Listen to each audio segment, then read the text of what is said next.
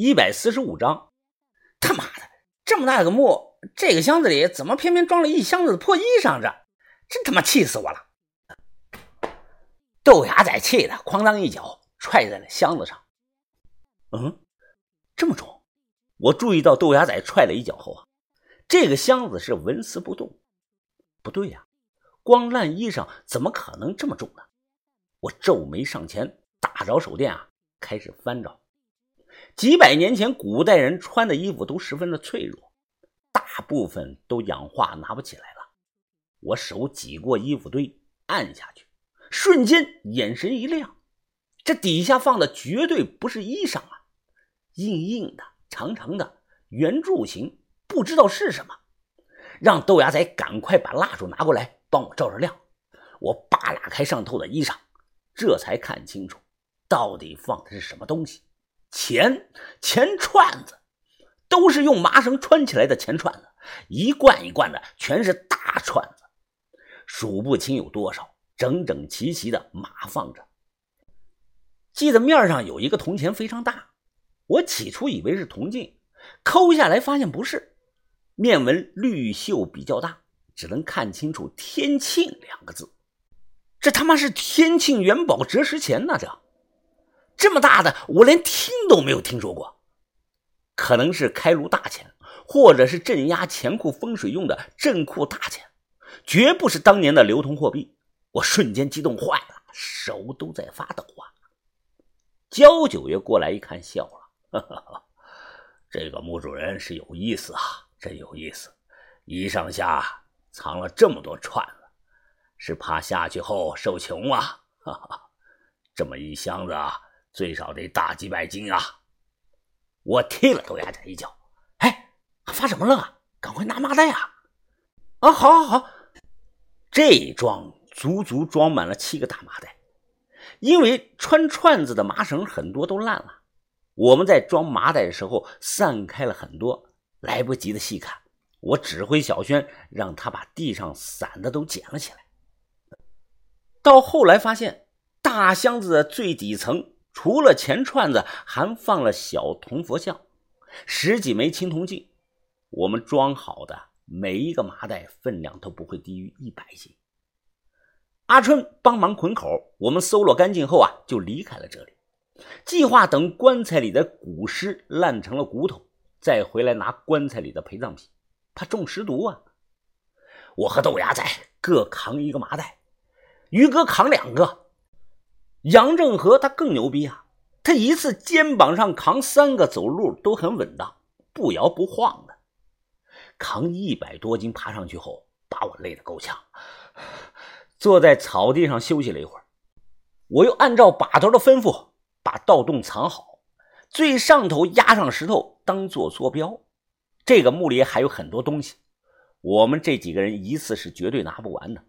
预计最少要跑三趟，焦爷啊，这就要走啊！这次您可帮了不少的忙啊，要不带两件东西吧？哈哈哈！王老弟啊，不用了。焦九爷笑着对马头说：“这次啊，能开眼看到了不化谷，我很满足啊！”哈哈哈哈。像你我都老了，拼死拼活的挣那么多钱干嘛呀？你说，以后天下都是这些年轻人呐，咱们该退下去享享清福了啊！说完，焦九爷笑着拍了拍把头的肩膀，他吹着口哨，双手背后带着徒弟杨正和走。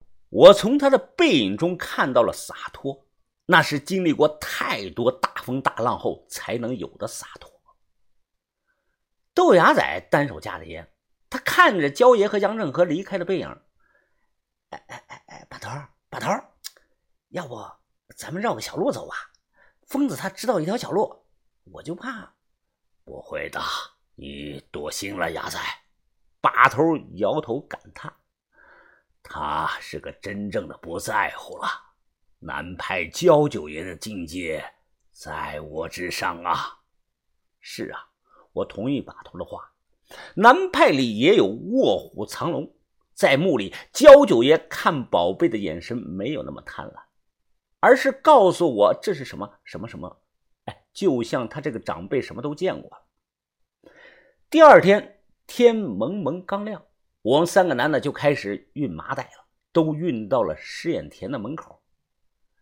记得那天啊，是天气是灰蒙蒙的，从山里出来没有太阳，好像快下雪了一样。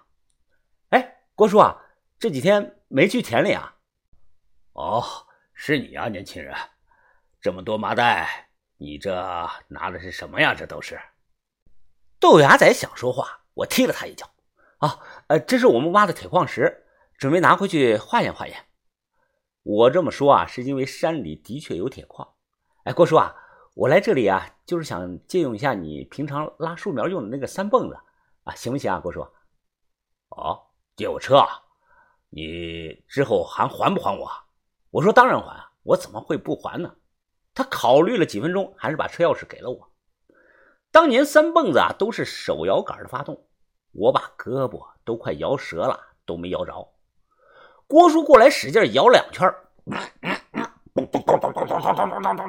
哎，着了！排气筒顿时大量冒着黑烟。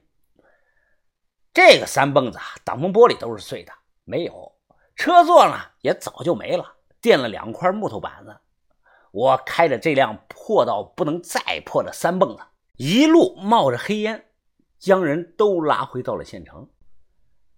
我们呢，还是住之前住过的那个旅馆。老板皱着眉问：“咋拉了这么多带土的麻袋呢？别把他的地板给搞脏了。”为此呢，我们还多付了一个人的房费。进到屋，豆芽仔便迫不及待地解开麻袋，哎，就要动手。我一把拍掉他的手，哎，你要干什么你？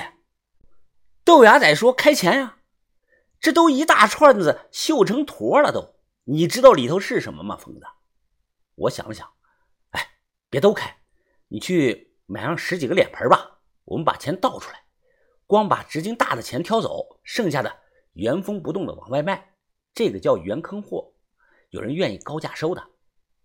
豆芽仔看了一眼。都都绣成坨子了，你怎么拿出来啊？这，我说你是不是傻呀？看到大的，你拿锤子把它撬开不就行了吗？然后啊，再用那个胶水给它粘上，行不行？懂了吗？豆芽仔连夸我脑子好使，说我就是聪明。买了十几个洗脸盆回来，我先分批次称了一下，然后呢，都倒进了脸盆里。这些钱串子，有七百八十多斤重，一斤按一百枚算，那就近。八万枚古币呀！我看了，这些都不是普通的南北宋的屌丝钱，那个不值钱。当初在银川，我帮金凤华挖了那么几百斤，总共才卖了七千块钱。我为什么当时那么激动呢？因为这个是纯西夏坑的钱呀！光钱串子面上，我就看到了天圣元宝、光定元宝和钱佑元宝等了。纯西夏坑世所罕见，有些钱串子中间还夹杂着一两枚直径超过四厘米的大钱，这种钱每一枚的价格都在六位数以上。喂，梅老板吗？啊，最近生意不错吧？啊，是向老板呀，你找我有什么事啊？啊，当然有事了，好事啊！我最近搞了一批纯西夏坑的筒子货。你要不要全收了呀？那头梅梅的声音听起来有些意兴阑珊。啊，筒子货呀！哎呀，最近收太多了，都不太想收了。话说到这儿，梅梅呢沉默了几秒钟，然后声音陡然的提高了十倍。哎，什么？你刚才说什么？你有纯西夏坑的筒子货啊？我把手机啊离远了一点。哦，是不多，就不到一吨吧。你要不要啊？梅梅有些激动啊！要要要！呃，我要我要！哎，你现在马上给我把图片发过来吧，我确定后连夜坐飞机去你那儿，好不好？哎，对了啊，你要保证是原坑货的啊！我脖子夹着手机，手上一锤子敲开了一坨。哎，没问题，肯定是原坑的。说完，我把提前照好的照片发短信发给了他。哎，梅老板，你看到了吧？你得带够钱过来啊！梅梅的声音听起来是格外的激动啊！没问题，没问题，我带一百万的现金过去，不够咱们再谈嘛。笑着挂了电话，我拿着刚从坨子上敲下来的大钱，走到窗户那里，举起来对着太阳看了一下，看完又装进了我的兜里。我看不懂，因为大钱的前文是西夏文，不是我黑心，我是保证了原坑，但我又没说全部是原坑。这些坨子总共是八万多枚古币，我只拿了十几枚而已，其他都保持着原样没动。里头肯定有不少大珍品，每每有渠道收了就能赚钱，我够意思了。啊，春姐啊，你你这是要出去啊？啊，我出去买上两身衣裳，顺便充点话费。这天气啊是越来越冷了。哎，你怎么这么看我呀？我脸上有花啊？春姐，你你化淡妆了？化妆？没有啊，我不喜欢化妆的。我皱起了眉头，那你的脸上怎么看起来一半是黑一半是白呀？这